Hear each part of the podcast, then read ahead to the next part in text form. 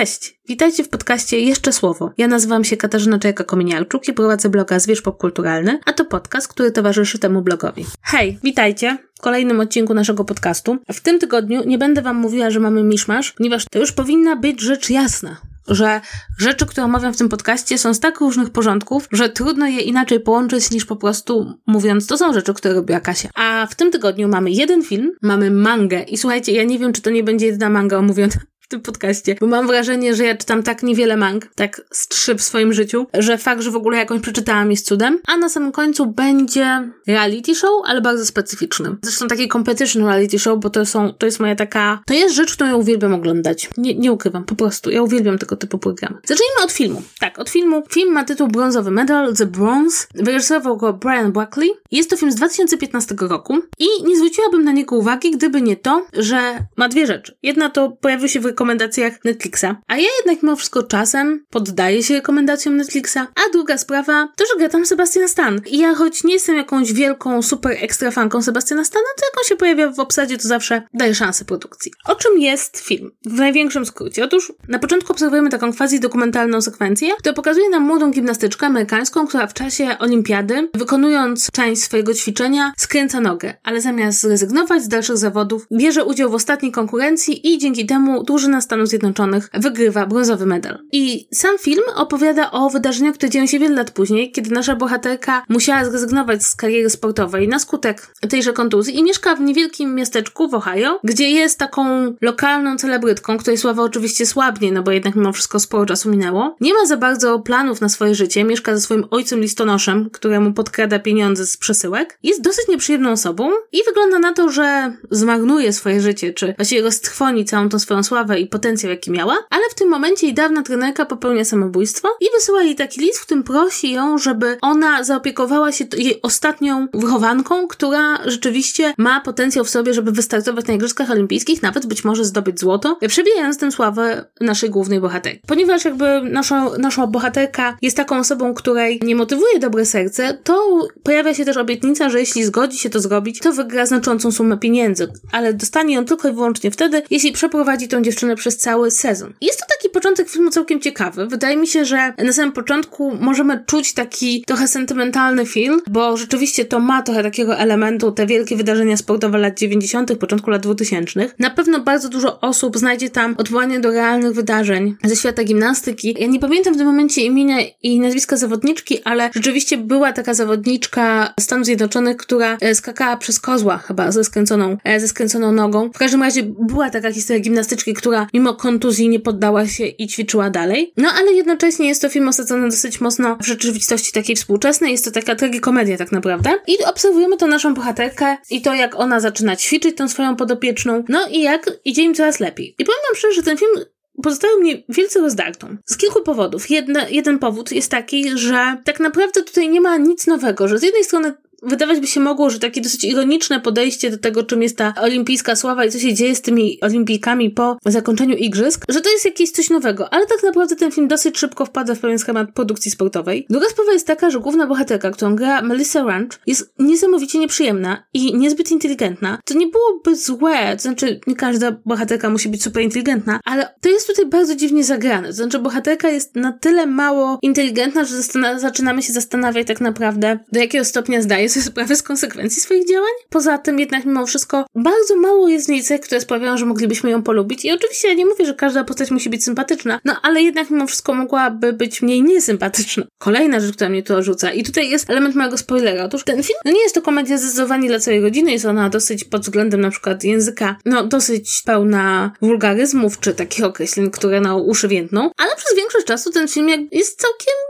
do oglądania. A potem nagle, zupełnie, zupełnie nie wiadomo skąd, blisko końca, pojawia się tam scena seksu, która jest tak w złym guście. Ona ma być rozegrana komediowo, ma jakby nam pokazać, jak niby seks uprawia dwójka osób, które mają doświadczenie gimnastyczne, ale z czegoś, co może byłoby zabawnym, króciutkim klipem, robi się scena, która jest zdecydowanie zbyt długa, pod wieloma względami żenująca, kompletnie pasująca do reszty tonu tego filmu. I przyznam szczerze, że bardzo mnie zniesmaczyła. A ja przyznam, bardzo trudno mnie zniesmaczyć seksem w filmach, ale ta scena mnie jakoś nie smaczyła. Miałam wrażenie, jakby twórca kompletnie w pewnym momencie stracił wyczucie co robi, jaki film kręci. I tutaj też jest taka ciekawa sprawa, bo to główną bohaterkę gra Melissa Ranch i ona jest współautorką scenariusza razem z Winstonem Ranchem. I w związku z tym to jakby ona napisała tą postać. Zresztą jeśli się zastanawiacie, co to za aktorka, to jest ta aktorka, która gra Bernadette w Teorii Wielkiego Podrywu. I ja nie rozumiem tej postaci. Znaczy nie rozumiem tego, jak ta postać jest napisana. Mam wrażenie, że brakuje jej jakichś cech, które sprawiłyby, że chcemy w ogóle wiedzieć, co u niej. Jak Sebastian Stan? Sebastian Stan jest tutaj na drugim planie. Zresztą powiem wam szczerze, że jak oglądałam ten film, to miałam takie wrażenie, że do pewnego stopnia lepszą wersją tego filmu jest Jatonia. To znaczy, do pewnego stopnia to zestawienie tej olimpijskiej sławy z marnymi warunkami życia, z trudnościami, jakie osoby, które uprawiają sport, a nie pochodząc z jakiejś wyższej, zamożnej klasy, mają potem w swoim życiu albo wcześniej, gdzieś tam się tutaj pojawiają. Więc z jednej strony miałam takie poczucie, że ten film miał niesamowity potencjał, a z drugiej mam wrażenie, że go bardzo zmarnował, właśnie idąc w taki dosyć dziwny rodzaj humoru. Też jakby gdybym miała gdzieś się tutaj zastanawiać, gdzie bym go umiejscowiła, to gdzieś tam w tle miałam poczucie, że to jest ten rodzaj humoru, który zadziałałby w sketchu SNL. Wiecie, taki bardzo specyficzny rodzaj humoru, który działa, jeśli sketch trwa 5-6 minut, ale nie, niekoniecznie zadziała w sytuacji, w której mówimy o pełnometrażowej produkcji. Więc nie wiem, czego wam polecam. Raczej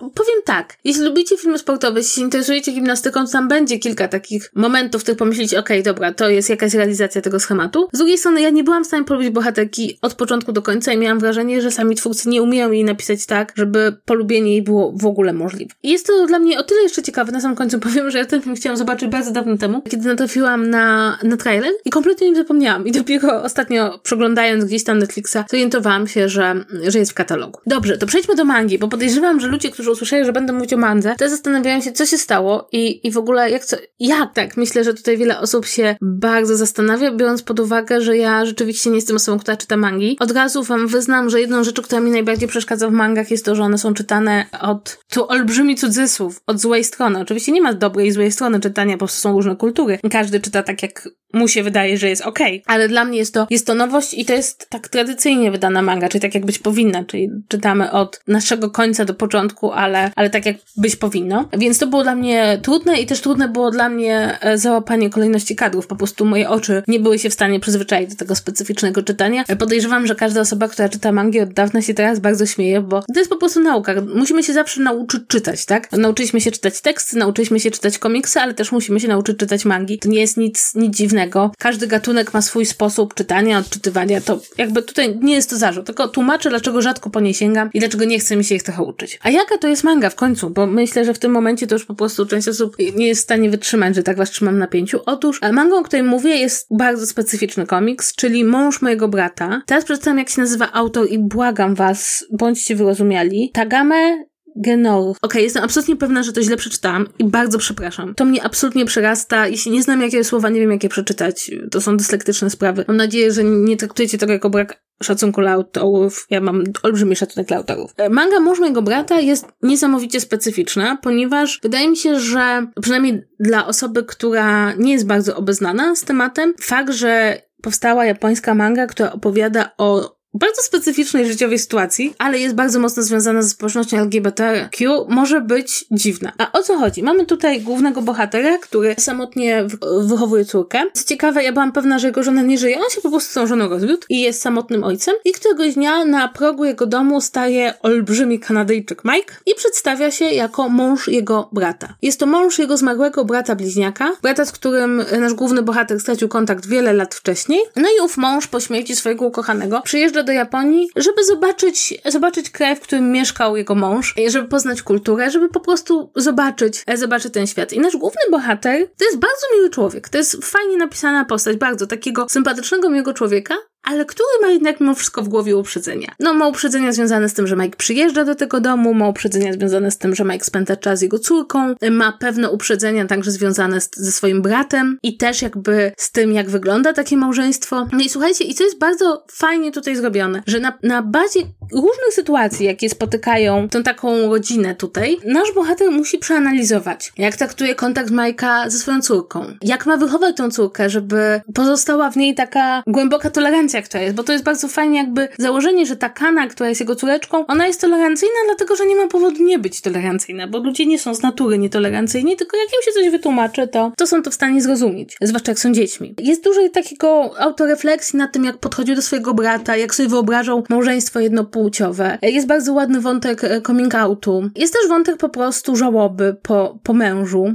To jest absolutnie przeurocza historia. Mi się niesamowicie podoba to, że właśnie ten główny bohater cały czas czuje pewne napięcie. On się nie umie w tym dobrze odnaleźć. To nie jest tak, że w progu staje mąż twojego brata, a ty od razu wiesz, co ma zrobić. Nie, on nie wie, co ma zrobić. Na przykład bardzo fajny jest początek, kiedy on się zastanawia, jak by się zachował, gdyby na progu nie stanął mąż brata, ale żona. Do jakiego stopnia to jest rodzina. Muszę wam powiedzieć, strasznie mi się ten komiks podoba. Ja przeczytałam tylko dwa tomy, w Polsce wyszły cztery. Ale to, co mi się podoba, to jest to, że to pokazuje, że ten główny bohater to nie jest zła postać. I nawet on się nie zachowuje nietolerancyjnie, ale zdaje sobie sprawę, że gdzieś tam w głębi duszy ma bardzo wiele nietolerancyjnych założeń, lęków, niewiedzy i sam się z nimi musi w jakiś sposób skonfrontować i sam się musi zastanowić nad tym, dlaczego reaguje tak, a nie inaczej. Do tego wszystkiego e, w całym komiksie są takie przerywniki, w których Mike jakby spoza kadru opowiada o różnych aspektach życia osób LGBT i tłumaczy kilka spraw. Wydaje mi się, że to też może być ciekawe. Przyznam wam szczerze, że ten komiks mnie też zaskoczył, dlatego że już pomijając cały ten wątek kwestii mniejszości, to pomyślałam sobie, że ja kompletnie nic nie wiem o tym, jak e, mniejszości traktuje się w Azji. E, wiem, że to jest kwestia, która jest bardzo zależna od tego, o jakim kraju Azji mówimy. To nie ma tak, że jest coś takiego jak Azja, w której wszyscy myślą tak samo, no i tak mimo wszystko to, to jest kawał świata. Ale zdam sobie sprawę, że na przykład nie wiem, jak wygląda podejście do osób homoseksualnych w Japonii. Nie wiem, jak to się od siebie różni, w zależności od tego, czy mówimy o gejach, czy o lesbijkach na przykład. Więc zdam sobie sprawę, że ja też mam gdzieś w głowie swojej, jako Polka, jakiś stereotyp. Mam wrażenie, że jest to kraj konserwatywny, taki kraj, w którym niedużo się mówi o, o życiu prywatnym, w związku z tym prawdopodobnie te, te, te sprawy są gdzieś tam zepchnięte na bok. Co nie zmienia faktu, że ja też muszę się skonfrontować z jakimiś moimi wyobrażeniami o tym, jak to wygląda, jak się zachowują ci bohaterowie, jak wygląda to społeczeństwo, jak to społeczeństwo reaguje. Co też jest bardzo fajne. Wydaje mi się, że to jest taka dodatkowa, taki dodatkowy element tego wszystkiego, że nie tylko konfrontujemy tutaj, tak jak bohater, różne kwestie i założenia i stereotypy dotyczące mniejszości seksualnych, co jest w ogóle bardzo fajne i wydaje mi się w ogóle, że gdyby ten komiks był wydany trochę inaczej, Chociaż tak jak jest, to też może zadziałać. Wydaje mi się, że to jest super, super komiks, nie wiem, dla osób, które właśnie nie są bardzo młode, tylko dla takich trochę starszych, bo to bardzo fajnie pokazuje te perspektywy w kontekście rodziny, w kontekście jakiejś przeszłości, relacji, wychowywania dzieci. Jakby dla mnie to jest taki komiks, który się super by właśnie sprawdził dać jakiejś cioci, która niekoniecznie rozumie. Bo mam takie poczucie, że on bardzo dobrze do tej grupy społecznej przemawia, ale z drugiej strony właśnie dla mnie to jest bardzo, bardzo ciekawe. Jako osoba, która y, nie interesuje się jakoś specjalnie Japonią, skonfrontowanie moich własnych wyobrażeń wyobrażeń i moich własnych stereotypów, które mam w głowie. Słuchajcie, to jest bardzo, bardzo ważne, żeby, żeby zdawać sobie sprawę na każdym kroku, że my też jakby zawsze odbieramy kulturę przez jakieś stereotypy, które mamy w głowie i za każdym razem, kiedy się konfrontujemy z innym spojrzeniem, to, to jest to warte czegoś. Co ciekawe, moja koleżanka powiedziała mi, że absolutnie mam nie szukać tego twórcy, bo on poza tym absolutnie przesłodkim komiksem tworzy głównie dosyć takie hardkorowe, pornograficzne mangi, ale mnie zniechęciła. Ale dobrze, nie, tutaj już żartuję, ale w każdym razie wiem, że to jest jakiś też dosyć wyjątkowa pozycja jak na tego autora. Ja jestem zachwycona. Nie jestem także jakby specjalistką. Mówię to z punktu widzenia osoby, która kupiła to ze względu na tematykę. Zastanawiałam się, jak to zostanie pokazane i to, jak to jest pokazane, jest moim zdaniem bardzo, bardzo ciekawe. Nie jest to może najgłębsze dla osób, które jakby są dobrze zorientowane w kulturze i społeczności greckiej, ale dla osób, które mają jakieś wątpliwości, moim zdaniem perełka. I taka dla mnie dosyć niespodziewana. A ostatnia rzecz, o której chciałabym wam powiedzieć, to kolejne competition reality show. Widzicie, ja mam olbrzymią słabość do wszystkiego tego typu programów i doszłam już do momentu, kiedy obejrzałam wszystko to, co było łatwe do obejrzenia. I już oglądam tylko trzeci rząd na Netflixie. Znaczy już te rzeczy, które są już naprawdę dziwne. I słuchajcie, i w ten sposób znalazłam absolutnie cudowną produkcję. Malutką, ona jest króciutka,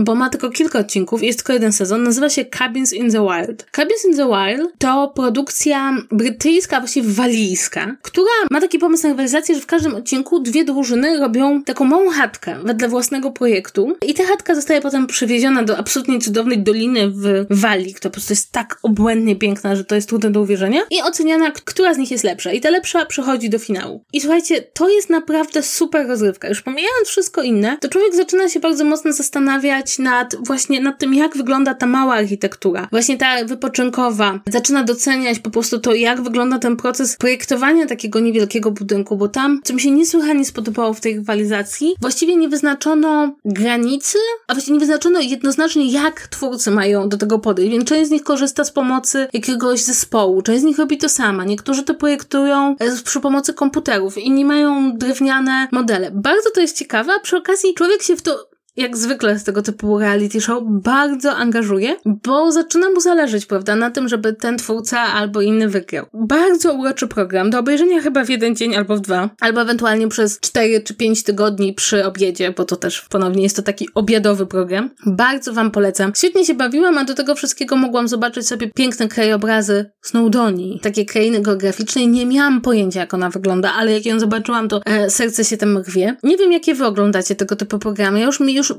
został mi już program o projektowaniu chatek w lesie, ale mi się podobał, więc to jest jakiś plus. W ogóle muszę wam powiedzieć, że im jestem e, starsza, tym bardziej doceniam brytyjskie reality show. Mam wrażenie, że one jednak mimo wszystko w odróżnieniu od tych amerykańskich mają bez porównania lżejszy ton. Jakby podchodzą do tej rywalizacji być może nie jako najważniejszej rzeczy na świecie, bez której e, wszystko się zawali i będzie absolutnie strasznie. No dobrze, to tyle w tym tygodniu. Mam nadzieję, że znaleźliście coś dla siebie w tym moim omówieniu. Mam też nadzieję, że nadal wam się podcast podoba. Przypominam wam, że możecie go subskrybować wszędzie tam, gdzie chcecie. Ja będę zawsze bardzo wdzięczna za subskrypcję. Ponownie dziękuję Wam za to, że jesteście, że słuchacie. Jest to dla mnie naprawdę absolutnie cudowne, że udało mi się Was tutaj znaleźć i zebrać i że, i że mnie słuchacie. No i jak zwykle przypominam Wam, że jeśli chcecie więcej moich treści, jeśli, jeśli ten podcast budzi w Was pożądanie, żeby słuchać czy czytać więcej właściwie o moich działaniach, no to przypominam, że zawsze możecie zajrzeć na zwierzę. Tam bardzo często pojawiają się nowe teksty o filmach, serialach, aktorach, w ogóle o wszystkim związanym z popkulturą. Możecie zaglądać na mojego Twittera Twittera, gdzie jestem złośliwa, bo na Twitterze wypada być złośliwym, na Instagrama, gdzie jest bardzo dużo zdjęć mojego męża i kota, ale także czasem